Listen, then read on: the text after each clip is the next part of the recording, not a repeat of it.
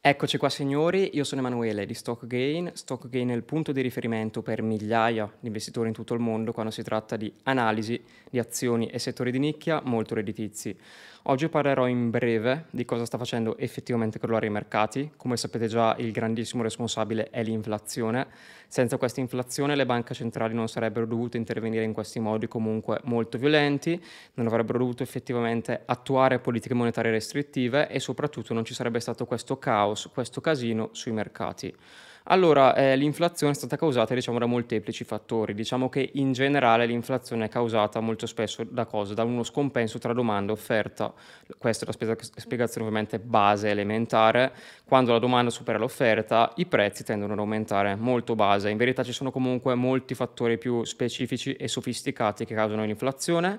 Può esserci appunto, e questo comunque è un fattore non sempre preciso, un aumento dell'offerta di moneta ovviamente che svaluta il valore effettivo effettivo della valuta e quindi riduce il valore intrinseco della moneta, questa comunque è, non è sempre proporzionale diciamo, all'aumento dell'offerta di moneta, possono subentrare fattori psicologici, ad esempio le, i consumatori o le imprese comunque vedono i prezzi aumentare e iniziano a fare le scorte. Bene signori, quando vedete appunto che eh, la gente inizia a fare scorte, continua ad acquistare in una situazione dove appunto i prezzi stavano già salendo, di conseguenza cosa accade? L'offerta non può certamente inondare il mercato e i prezzi continuano eh, in ogni caso a eh, salire, ok? Questa è proprio spiegazione molto semplice, base, ci sono moltissimi altri fattori, ma non ho voglia di stare qua a fare 7-8 ore di video.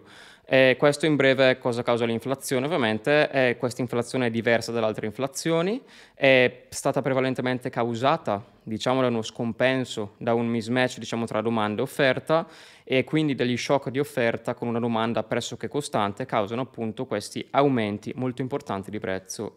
Allora diciamo che le banche centrali fino a che, visto che comunque all'inizio ho già parlato della questione banca centrali, allora, eh, fino a che gli scompensi tra domanda e offerta non si equilibriano, aspettatevi assolutamente banche centrali aggressive perché la priorità delle banche centrali al momento, o almeno così viene dichiarato, è combattere l'inflazione.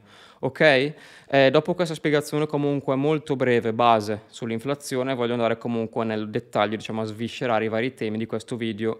Allora, in questo video parlerò della crisi energetica che ha effettivamente contribuito moltissimo all'inflazione parlerò del perché è avvenuta questa crisi energetica e soprattutto non è come vi dicono che era impossibile prevederlo, eh, gli stati occidentali sono rimasti sorpresi da questa situazione. Ok, questo è falso signori, dopo capirete benissimo il perché. A luglio 2021 il team Gain aveva detto chiaramente, in questa immagine puoi vedere chiaramente la previsione, che una crisi energetica era in procinto di scoppiare. Ci stavamo riferendo prevalentemente alla situazione gas, ma poco dopo iniziamo anche a parlare della delicatissima questione del petrolio.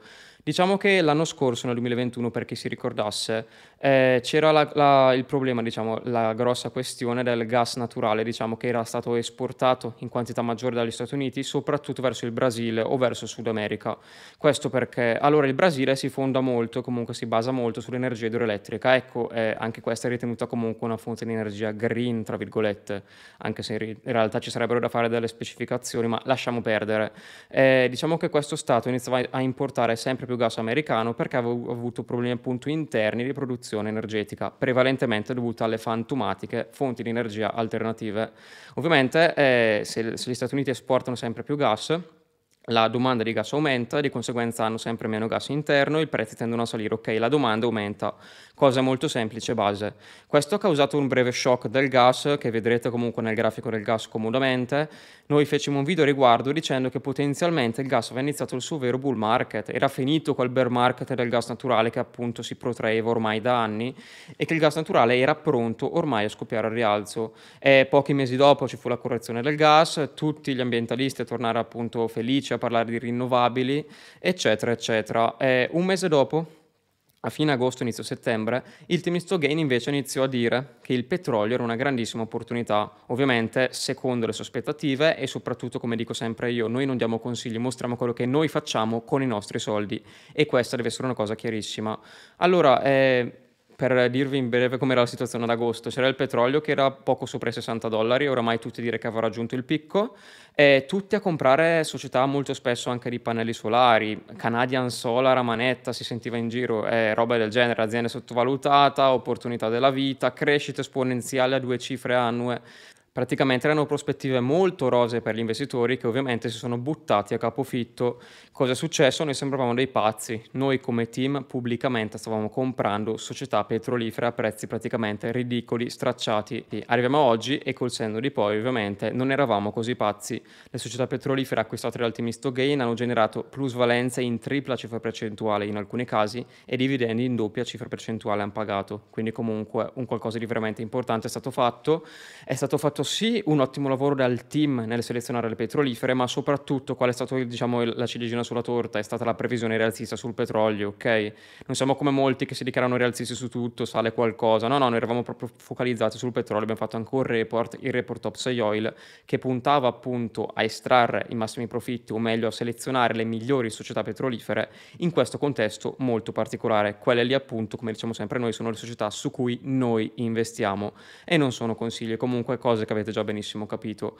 Allora, dopo questo bellissimo rialzo del petrolio, Ovviamente adesso il petrolio sta correggendo, eh, molta gente ha iniziato a cambiare idea sul petrolio. Allora, c'erano molti ambientalisti, vabbè, quali sono irrecuperabili, che cosa dicono oggi? Dicono che le società petrolifere sono cattive, devono produrre più petrolio, eh, fanno apposta a produrre meno petrolio per tenere i prezzi alti, per guadagnare di più. Allora, signori, questa è un'idiozia assoluta e qualsiasi persona comunque con un minimo di conoscenza finanziaria, ora non devo stare qua io a spiegare queste cose perché mi rifiuto, comunque vi spiegherà chiaramente che non lo stanno facendo apposta e ci sono situazioni molto più grandi grandi. Detto e premesso questo, cos'è che ha causato questo grande bull market del petrolio? Allora, in primo luogo, tutti gli analisti di banca prevedevano sì il grande rimbalzo economico, ok, il grande rimbalzo dell'economia post-Covid, cosa che abbiamo detto chiaramente anche noi, ma erano ancora, diciamo, molto limitati sulla visione verso il petrolio. Diciamo che anni e anni di propaganda green hanno fatto diventare il petrolio, il settore petrolifero, un settore molto accantonato dagli investitori. Purtroppo, come sapete benissimo, eh, quando i settori vengono accantonati sono le grandi opportunità e purtroppo le grandi opportunità eh, non sono quei titoli che tanto sentite enfatizzati in giro che vi dicono di qua, di là, Maria, promettendovi anche Maria Monti molto spesso. Quelle aziende spesso sono opportunità di entrare short, ok? Le grandi opportunità sono nei momenti diciamo di pessimismo, dove nessuno parla, dove sono comunque aziende che non guarda nessuno molto spesso. Anche noi nei nostri report molto spesso selezioniamo aziende che nessuno conosce ma che hanno grandi potenziali magari per i prossimi anni e sono le aziende alla fine su cui noi investiamo. Quindi seriamente, purtroppo non troverete mai in un video con un milione di visualizzazioni le aziende rivoluzionarie che cambieranno i vostri... cioè perché sono le cose che fanno tutti, ok? E le cose che fanno tutti difficilmente sono profittevoli, anzi è quasi impossibile, lo diceva anche Benjamin Graham, comunque penso che basti la sua parola alla fine, la sua tesi a confermare questo, comunque è una cosa che diciamo anche noi da molto tempo. Allora, eh, cosa ha consentito questo rialzo del petrolio e del gas soprattutto? Quindi mi metto, mi metto un po' a rispondere alle domande, alle prerogative di questo video e in secondo luogo è stato è etico guadagnare sul rialzo del gas e petrolio? Allora rispondo subito sì, è molto etico perché comunque da investitori a mio avviso bisogna fregarsene ben poco. Anzi indirettamente investendo nel settore aiutate alla fine a calmare quelle grosse pressioni inflazionistiche, ok? Perché le aziende comunque hanno più capitale, potenzialmente possono investire in nuovi progetti. Eh, qua son, pu- purtroppo sono stati fatti danni enormi eh, nel settore petrolifero. Perché? Allora, eh, così rispondo anche alla prima domanda. Il petrolio è stato diciamo, molto accantonato e sottovalutato da parte degli investitori. Le società petrolifere avevano a disposizione pochissimo capitale, molto spesso erano molto indebitate e quindi non potevano investire, non potevano aumentare la produzione, soprattutto anche le aziende dello shale oil americane, ok? E purtroppo questo molto spesso è dovuto alla politica. E questo è un primo fattore, quindi ovviamente adesso con i prezzi alti queste società pensano prima a generare flusso di cassa, a, pag- a ripagare gli azionisti, a pagare fuori i debiti, come è giusto che sia, pensano ai loro interessi, sono aziende, hanno dipendenti, ok? Molte aziende, soprattutto quelle americane, stanno alla fine provando ad aumentare al massimo la loro produzione, i, loro, i lavori diciamo delle loro raffinerie al fine di cercare di calmare i prezzi del petrolio, ma purtroppo, come già detto, sono risultati, questi prezzi alti sono risultati di anni e anni di errori, ok? Soprattutto della leadership occidentale. Anche tutto questo potere conferito a Putin è perché l'Occidente alla fine si è messo nella condizione di essere sopraffatto, diciamo, dalle volontà di Putin. Eh, purtroppo quando non puoi alla fine garantire la tua stessa fornitura di energia, sei molto fragile come Stato, ok? Se più ti metti a sanzionare mm, è molto brutta la situazione, eh, ti danneggi più te stesso di chi vuoi sanzionare. Comunque ho già parlato molto chiaramente di cosa è accaduto, ti invito a guardare video su questo canale di altissimo valore. Eh, giusto per ricordare qualcosa, eravamo, ero, ero, il pazzo, o meglio il team di Stogain era il pazzo, eh, che diceva che il rublo si sarebbe ripreso quando crollò anche lì ovviamente sembravamo matti, come quando, come quando eravamo matti comprando il petrolio l'anno scorso. Eh. Ma sappiatelo, signori, quello che pensa la maggioranza è quasi sempre sbagliato, soprattutto quando si tratta di soldi e investimenti. Ok, state attenti a quello che fanno tutti. Al 99% state sbagliando, perderete soldi. Non dico che state sbagliando perché magari quello che fanno tutti dite, mo, magari è giusto. No, eh, se si tratta di guadagnare state sbagliando, se l'obiettivo è fare soldi state sbagliando, quindi mi raccomando signori. Allora adesso parlerò chiaramente con qualche numero visto che la gente non capisce alla fine, perché la gente non capisce perché improvvisamente è salito il prezzo del petrolio. Allora, come già detto c'è stato un grande rimbalzo economico post-Covid, ok? E nessuno però si aspettava questo grandissimo rimbalzo del petrolio, nonostante alla fine l'attività economica si basi sul consumo di energia e petrolio. Vabbè, lasciamo stare questo. Eh, questo grandissimo rimbalzo del petrolio è il risultato di anni e anni di sottoinvestimenti. Giusto per darvi un dato molto semplice e base, quest'anno si prevede che le scoperte di nuovi giacimenti saranno ai minimi di 70 anni, ok signori? E soprattutto, altra cosa molto importante, senza altri investimenti aggiuntivi nel settore, la produzione di petrolio diminuirà del 7% annuo per i prossimi anni, mentre la popolazione globale ovviamente ha un trend che è praticamente opposto. Allora, tralasciando vari, vari casi specifici come i paesi occidentali, ma generalmente si prevede che la popolazione mondiale continuerà ad aumentare nei prossimi anni, soprattutto grazie alle zone, alle zone ad alta crescita come l'India, eccetera. Allora, questa è un'antitesi e soprattutto dove sta portando tutto questo? Allora, come avete sentito recentemente, l'Europa sta tornando ad importare il carbone. Il carbone è molto più inquinante del petrolio, ok?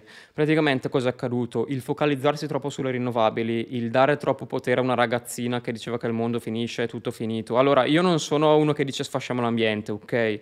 Sono uno che dice le cose se si fanno, si fanno bene. Se si vuole passare alle rinnovabili, non si può tagliare di punto in bianco, non investire più nel settore petrolifero, ok?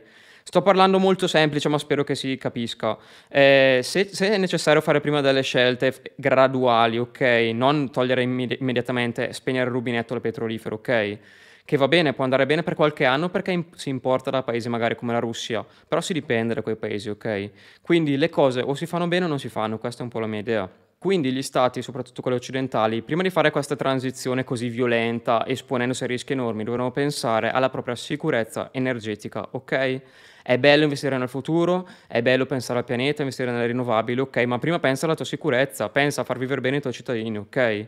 Lo sai benissimo che alla fine se dipendi da altri stati sei suscettibile a rischi maggiori.